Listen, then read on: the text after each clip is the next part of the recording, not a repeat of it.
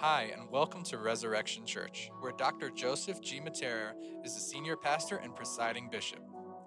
We are committed to serving our community and the community abroad. We pray that the word you are about to hear will be a blessing to your life and that you allow the Holy Spirit to open your heart and receive what the Lord is speaking to you. Let's pray. Father, we thank you for your word.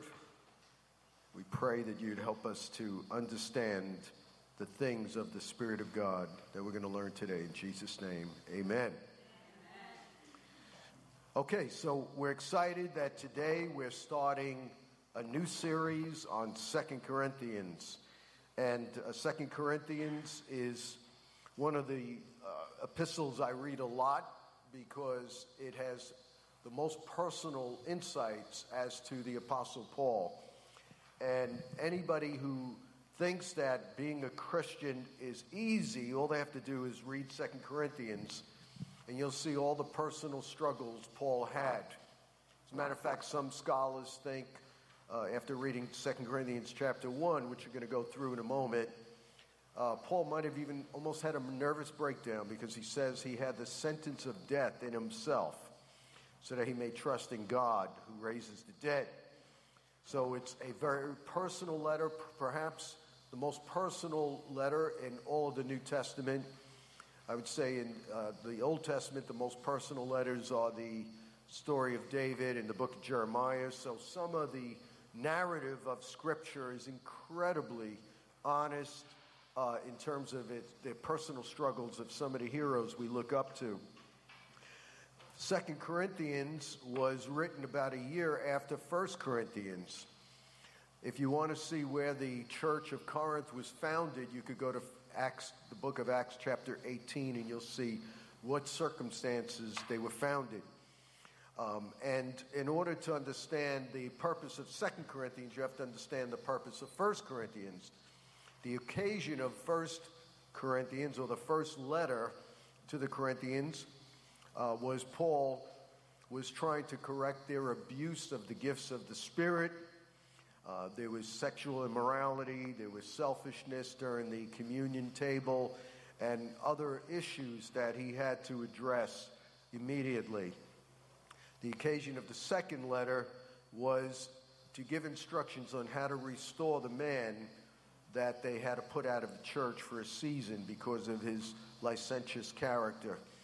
And he was repentant, and they brought him back in. So that was the occasion of the second letter, as well as some of the struggles Paul had to go through in his walk. Um, so, in the first chapter, which we're going to read in a minute, we're going to see how God turns our mess into a message. We're going to, going to see how God uses the struggles we're going through. And my wife had a word for this year, and the word I had was very similar. Uh, my friend called me up actually yesterday, another apostolic leader in the city, and he asked me, What is the word of the Lord the Lord has given you this year?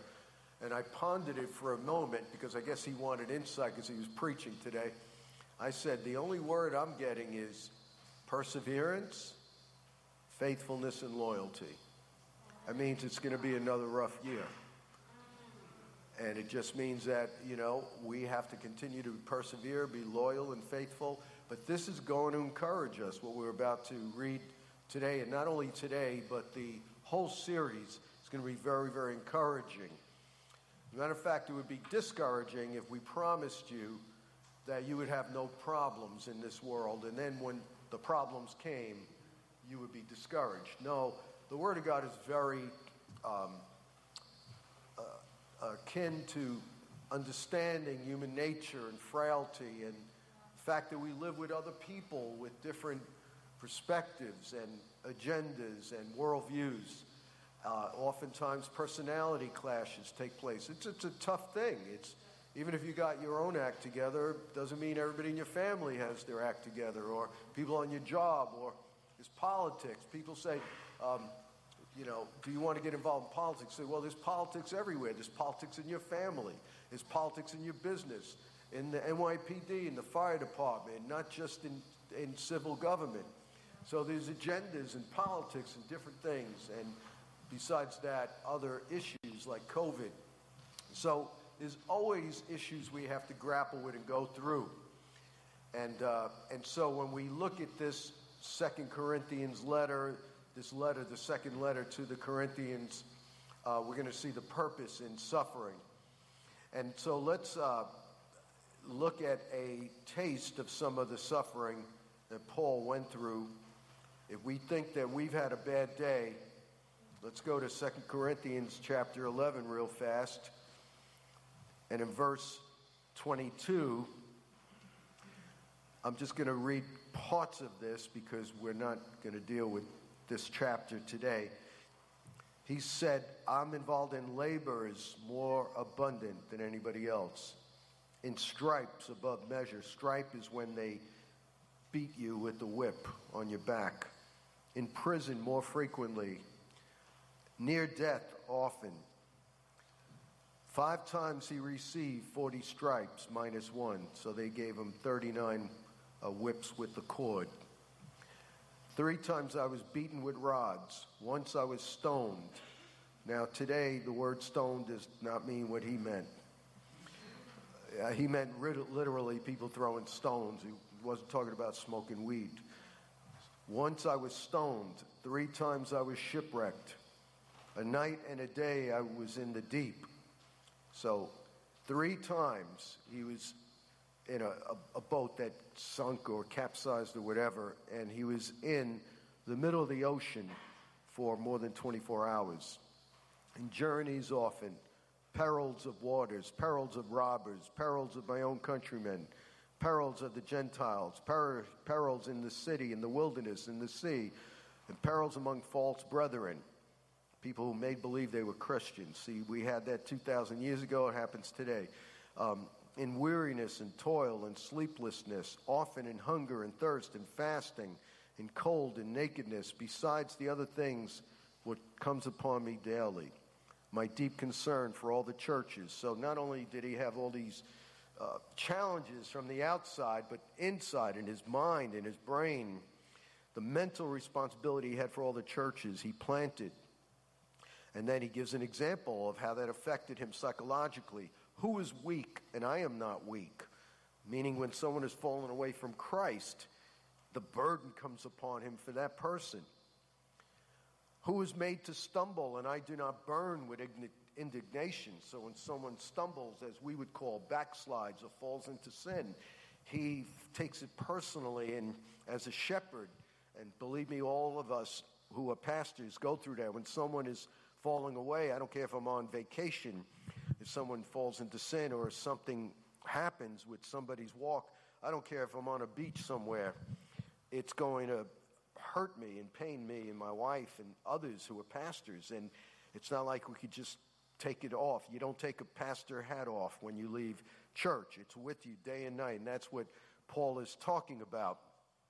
So, going back to chapter 1, we're going to start with verse 1. We're not going to read the whole chapter because every week we're going to give you we're going to give you a, um, a synopsis of each chapter. And so Paul says in verse 3, blessed be blessed be the God and Father of our Lord Jesus Christ, the Father of mercies and the God of all comfort, who comforts us in all our tribulation. So see we see the theme here of Second Corinthians. It's how to persevere in tribulation, how to be um, faithful, how to be loyal to the cause of Christ no matter what is going on. Instead of promising, promising us a world without tribulation, Jesus promises to be with us in our tribulation. See, that's the difference. See, without Christ, you're still going to have tribulation, but you won't have God with you. In Christ, He's walking with you, and then He turns it and redeems it and gives it a purpose. And that's the power behind it. So he comforts us in our tribulation. It doesn't say he takes it away, but he comforts us in it. That's powerful. That we may be able to comfort those who are in any trouble with the comfort with which we ourselves are comforted from God. And so, what he's saying here is all of the issues that you have, all of the excruciating pain within and without, all of the environmental uh, things, the circumstantial things that you're going through, all of that is something that is part of your school of, of training. God is training you, God is increasing your capacity, God is enabling you to uh, understand how you could put Him first in the midst of your challenges, in the midst of your trials, in the midst of the things you're going through. So, even in your worst circumstances, we have to look at it like this. Again, what Paul says God comforts us in our tribulation. Why? So that we can comfort others who have the same trouble or in any trouble with the comfort we ourselves have received from God. So, whenever we go through something, we trust in God in the process, and what happens is God increases our capacity so that we can help other people. So, whatever we go through, there's a redemptive reason so that we could serve, so that we can minister to other people. Isn't that amazing?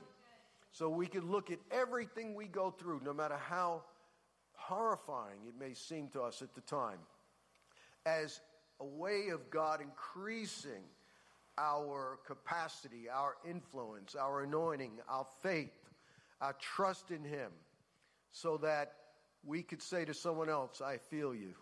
I've been there. And this is what God has done for my soul. Isn't that great? That's what Paul is saying here. Um, and so, like I said before, your mess becomes your message, it becomes part of your testimony. Uh, I've had some very, very challenging times in my life, and I still have very challenging times. And some of the worst of my season in life was in my early days as a Christian, and it was really excruciating. The pain, uh, the, the things I felt, the um, situations I found myself in, and uh, the relational challenges I was in. And uh, for three years, there was an intense feeling of pain. And I always felt God's presence during that time, even though emotionally I was in a bad place at times. It was hard for me even to connect with people. I would preach, I'd preach under the anointing, and then I'd run out. I couldn't even socialize for part of that three year period because it was so hard and so difficult. I had to pray when to eat, not when to fast because it was only when I was fasting that I was able to handle the pressure, the atmospheric pressure of the spiritual warfare and the intensity of the things I was in. But after that three year period, I looked back and I saw that I grew more in those three years than I ever grew just from Bible studies and preaching. And uh, I learned that it was knowing God in the fire that caused me to grow more than ever, caused me to walk with a limp, caused me to have a level of brokenness in my life that it could, could have never taken place outside of that fire. And so, no matter what you're going through today, just trust God because there is a reason for it. And I can't figure out the reason for why I'm going through what I go through all the time. And even some of the things I've gone through, I'll look back, I still don't understand why it happened. So it doesn't mean you're going to understand it. What it does mean is you're going to grow in faith. You're going to grow in trust. You see the difference? Just because you understand something doesn't mean you're going to grow anyway. It's when you don't understand, that's when you need faith. You walk by faith Somebody say, I walk by faith and not by sight. And that's what is so powerful about Christianity is that we don't have to understand, we don't have to wrap our brain around everything that goes on, but we just trust in the Lord. And so he goes on to say, For as the sufferings of Christ abound in us, sufferings of Christ, meaning when you suffer, it's not for something stupid. That's not the sufferings of Christ. Sometimes suffering is self afflicted. You go rob a bank, you're thrown in jail. You're not suffering for Christ, you're suffering because of your foolishness, right? But suffering for Christ is when you are doing the will of God. You're doing what God wants. And because you're doing the will of God, there is conflict, there is challenging, there is people who maybe get in your face because they don't want it done that way. There's a lot of reasons which we're not going to get into today uh, of, of what it means to suffer for Christ. But meaning, just understand this it's when you're following Christ, there's going to be suffering, not just when you are not following Christ. So, as the sufferings of Christ abound in us, so our consolation also abounds. Wow. The feeling, the presence, the knowledge of knowing Christ in the midst of the fire. And I've been there many times and I felt like I had nowhere to turn, no one to look to, nobody to console me, nobody to advise me because nobody would understand what I'm going through. And the blind, total abandonment of my soul to God. It, there was like a, a weird excitement that took place saying, God, you got me. Nobody else could get me, but I have total faith and abandonment that you got me. And it's such an incredible feeling. Once there's that total abandonment to the will of God, we see that eventually there is a consolation. It doesn't happen all the time, it doesn't happen every minute, a moment of your suffering, because then it wouldn't really be suffering. But there's a point in which there's an, a, a, consolation. There is a, a, a something of the essence of who God is in the Spirit that abounds in us through Christ. Uh, so, what God is saying is that even when you're in the fire, understand that as painful as it is, there's going to be a more glorious after effect. The sufferings of what you're going through now, as it says in Romans 8, the sufferings of this present time is not even worthy to be compared to the glory that will afterwards be revealed in you. Amen. And that's what Paul is talking about here. Even as our suffering abounds, so also our consolation also abounds through Christ. God knows how to fix you. God knows how to heal you. God knows how to speak into you.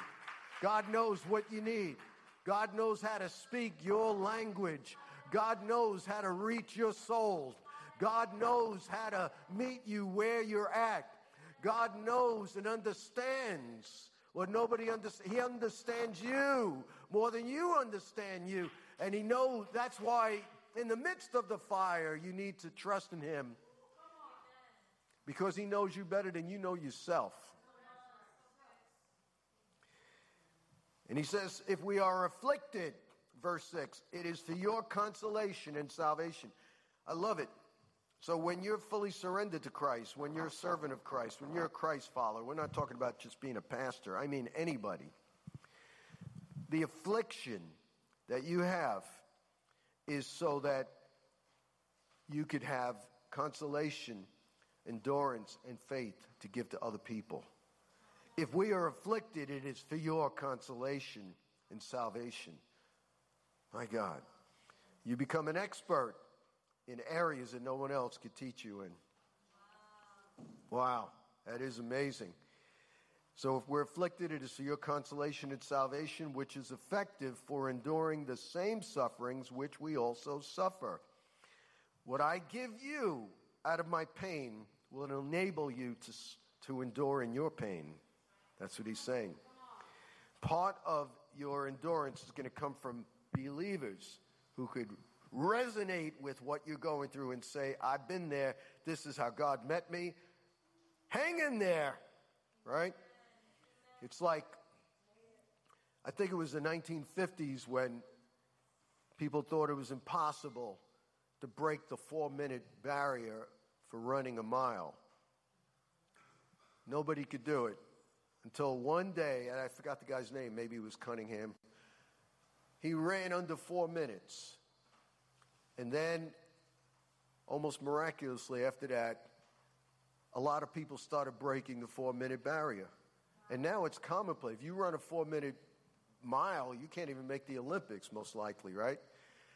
It's when someone breaks the barrier or someone has been through what you're about to go through. It gives you hope to know someone came out okay on the other side. God is real. God is with us. God is faithful. And God will take me through. That's what Paul is saying. He says, if we're comforted, it is for your comfort. Our hope for you is steadfast because we know that as you are partakers of the suffering, you will also partake of the consolation.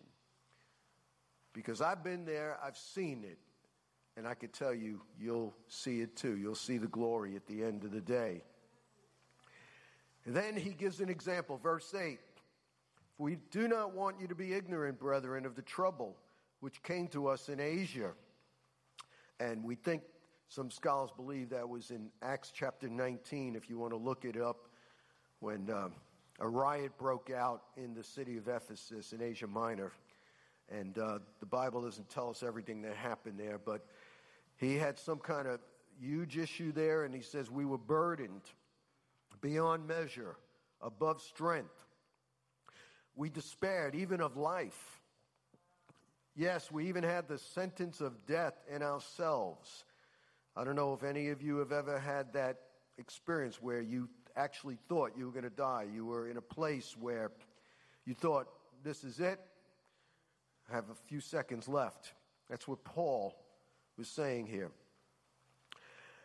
He said, We had the sentence of death in ourselves that we should not trust in ourselves, but in God who raises the dead. Wow. Whatever doesn't kill you causes you to trust in the resurrection.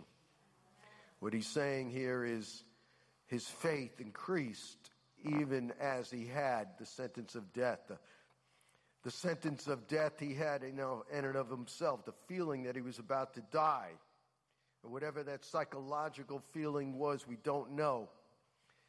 We understand that it was God's will for him to go through that so that he would truly trust in a God who could raise the dead. In other words, he's as good as dead. Now he has to trust in God to keep on living. The God who raised up Christ from the dead is going to raise you up out of your ash heap. He's going to raise you up out of your near death experience. He's going to raise you up out of your financial death, out of your relational death, out of your ministry death, out of your marriage death, out of your vocational death, out of your self doubt death. When you give up on yourself, it could be anything where you've totally given up hope. God says, I'm going to allow it to happen so that you would trust in Him who raises the dead. This is as real as it gets. Here, the great apostle Paul, perhaps the greatest of all of the living apostles during the time of Christ and right after Christ's resurrection, he still felt the sentence of death. It was a psychological challenge. And then it says that God delivered us from so great a death and does deliver us, in whom we trust that he will, not he might, or not he may be, or not likely, but it says he will. Somebody say, He will. He said, He will still deliver us. That's a future statement. Because of what you've been through in the past, it gives you capacity to handle the future. Everything you've been through in the past is preparing you for your present and your future. Everything you're going through now, it's for something else. Your leadership is capped by your threshold for pain. The more pain you could handle, the greater influence God could give you. Do you understand what I just said? I just dropped a bomb on you. Everybody wants a title, hardly anybody wants what goes through with that title. They don't they want the perks, they don't want the pain. But everything that we are going through now is giving us a greater capacity for faith, for trust, for hope, and ability in God for what we're called to do in the future. I love that. That means there's a purpose for your pain. It's not in vain. Hey, that rhymed. Somebody tweet that. Pur- purpose for your pain. It's not in vain. Say that fast a hundred times. Come on now. And so he said, He will. Oh, I love that. He will still deliver us. One of the things that paralyze humanity could paralyze every one of us. We dwell on fear. We dwell on what could happen in the future. And that will paralyze us. Some of us live with a lens of fear, a lens of paranoia, a lens of anxiety, always thinking the worst is going to happen, always thinking negativity. But what, what can get you out of that is what Paul said He will still deliver us. Amen. He will still deliver us. I love it in Second, in Second Timothy chapter 4. I probably read that chapter more than any other chapter in my life. It's his final statement before entering heaven. Basically, Paul says when he was about to get his head cut off by Nero, the most wicked of all the Roman emperors, he said this He said, The Lord will deliver me from every evil work and present me faithful, uh, uh, whole before his heavenly kingdom. Amen. And so, what Paul is saying is, we are immortal until our assignment is finished. You understand? Paul said, The Lord will deliver me from every evil attack. And in that context, he said, The Lord, nobody, everyone forsook me when I stood before Nero, but the Lord stood with me so that all the Gentiles might hear the word of God. And I was delivered from the mouth of the lion. And he said, after that, and the Lord will deliver me from every evil attack. So, in other words, it was impossible for him to die. It was impossible for man to kill him. It was impossible for the devil to take him out until he finished his assignment. When you're serving God, I don't care if you think your plane is about to crash. If you know your assignment isn't finished, you're going to have faith that that plane is going to be okay. You're going to have faith that you're going to make it. You're going to have faith that no matter what's going on, as long as you're a Christ follower, you cannot be taken from the earth until your assignment is finished. And so he said, We had the sentence of death in ourselves. We know that God will still deliver us. And you also helping us together in prayer and the giving of thanks on our behalf is part of that. And so it's prayer, thanksgiving, and the gifts granted us through many, all of those things kept him going, kept Paul going. And I'm going to wrap this up with verse uh, 14 and second, um, chapter 1. We're going to go to verse, uh, rather, it's verse 18. But as God is faithful, our word to you was not yes and no. And so here we see that loyalty, that faithfulness, and that perseverance. Our word to you was not yes and no, for the Son of God, Jesus Christ, who was preached among you by us, by Silvanus and Timothy, was not yes and no, but in him was yes. You could trust in God. He doesn't give his word and take it back. He's not a man that he should lie. He's the same yesterday, today, and forever. He's immutable. He doesn't change.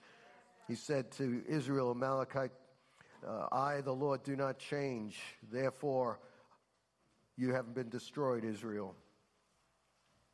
For all the promises of God in him are yes and amen. I love that. All the promises in his word are yes, are amen. We could trust His Word. We could believe His Word. We could depend upon this book. It's called the Good Book for a reason. All other promises are sinking sand. Man's word eventually fails, but this never fails. All the promises, not some of the promises, not most of the promises, all the promises of God in Him are yes. We could go into 2022 without fear and consternation and without anxiety. in spite of the stock market, in spite of Bitcoin, in spite of the pandemic, in spite of the inconsistency of the present administration, in spite of whatever else you could talk about, high crime in the cities, we could still go into 2022 with faith, with trust, abounding in hope in Christ's consolation, because all the promises of God in Him are yes and amen to the glory of God. Now, He who establishes us with you in Christ and has anointed us is God, who has also sealed us and given us the Spirit in our hearts as a guarantee. He's established you. That means He's made you a firm pillar. He's made you someone strong. He's taken you from a wishy washy person and He's made you someone that can be dependable. He's established you in Christ, which also means that even if you fail, your salvation is secure. He's established you, which means that your steadiness doesn't depend on you, it depends on Christ. Because he says he's established us with you in Christ. He said with you, meaning Paul was talking about himself and the church. So he's talking about the whole church. He's saying he's established the church in Christ. You know, the Roman Empire was looked at as the great empire, but after it came and went, the church was still standing. The empire of Napoleon failed. The church is still standing in France. The empire of the Ming dynasty failed. The British Empire failed.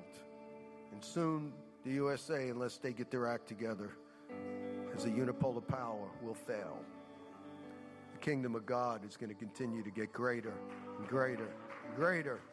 Because as we understand the scripture, Isaiah 9, 6, and 7 of the increase of his government, of Jesus' government and peace, there shall be no end. The kingdom will get greater and greater and greater until the earth will be filled with the knowledge of the glory of the Lord as the waters cover the sea. I'm not looking for the Antichrist, I'm looking for Jesus Christ. And so we're at a place of faith. Somebody say, I'm in a place of faith because God is the one who establishes me. Say that. I love it. I love it. So my trust is in God, not in me. I'm in over my head every single day. But God evens the playing field. He gives me the advantage when I trust in Him. So He's established us. He anointed us. That's that holy oil of the Spirit that comes upon us. And then it says He has sealed us and He's given us the Spirit in our hearts as a guarantee. A seal was when somebody put uh, a seal on a document to guarantee that it would be delivered safely before someone could open it. And so, what God is saying is, I've sealed you with the Holy Ghost. I'm going to deliver you safely into my kingdom. You not only have the Spirit, it's not like the Spirit comes and goes. You lose your temper and you cuss, the Holy Ghost left you? No, it doesn't work that way. You mess up, the Holy Spirit leaves, then you repent, He comes back. No, no, no, no, no. He sealed you. He's keeping you safe. He's keeping you strong. The Bible says even when we're faithless, He remains faithful because He cannot deny Himself. So no matter what 2022 holds for us, I have faith. I don't have faith in the American government. I don't have faith in myself. I don't have faith in anything else. I don't have faith in the new administration of New York City. But I have faith in Jesus. And because of that, we're going to make it. Somebody say we're going to make it. He's sealed us and He's given us the Spirit in our hearts. And the last thing, the Spirit is not only a seal, but it is a guarantee. Whew. It guarantees heaven. It guarantees glory. It guarantees that all things work together for good for those who love God, for the called according to his purpose. It guarantees that the sufferings of this present time are not worthy to be prepared to be compared to the glory that will also afterwards be revealed. It guarantees that God is with us. Who could be against us? It guarantees that through God we shall triumph over all our enemies. It guarantees that all the promises of God are yes and amen in Christ Jesus and that we always are led into triumph in the next chapter next week we're going to see that in 2 corinthians 2.14 he always not sometimes he leads us in his triumph in christ jesus and he spreads through us the fragrance and the knowledge of his will of his glory to every person wow to guarantee not only that we're going to heaven but while on the earth he'll never leave us or forsake us because He's got you. He's holding you in the palm of His hand. You are the apple of His eye. If God sent His only Son, if He spared not His only Son, how much more will He also with Him freely give you all things? If God is with you, who could be against you? I want us to stand. We're going to practice social distancing because of the issues that are going on now with the pandemic. So we're not going to call everybody up, but and we'll wait till this thing burns itself out. Hopefully, the next three weeks it will. But I want us to put our hands up, just commit ourselves to 2022. God, because God is with us, who could be against us?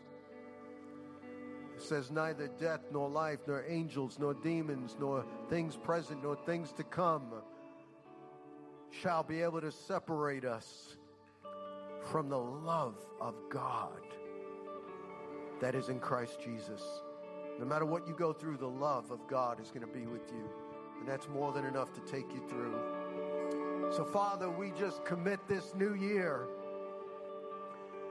And we thank you that we have the beloved Apostle Paul as an example of someone who is faithful unto death, who is faithful. And so you deliver him from every calamity, from every challenge, from every tribulation, whether it's circumstantial, whether it's environmental, whether it's false brethren, no matter what it was. We saw how you delivered Paul from everything until he finished his assignment. Father, we're trusting because you have anointed us, because you have established us, because you have sealed us with the Spirit, which is a guarantee of the things to come.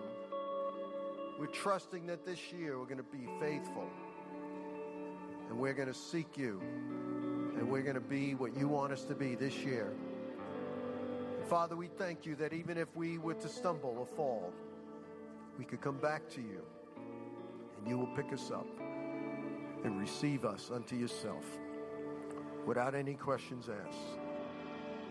Father, we thank you, God, and we commit this new year to you.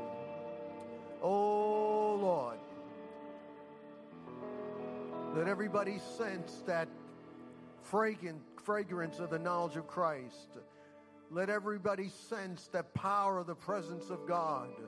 Let everybody sense the faith of Christ as faith arises in their soul. Oh God, because you're with us, no one will be against us. We're going to worship the Lord now. And we're going to worship the Lord with confidence as we enter this new year. Amen. We pray that you were blessed by this word. For more information about our church, please visit our website at resurrectionchurchofny.com or give us a call at 718 436 0242. And be sure to follow us on Instagram at ResChurchNYC. Take care and God bless.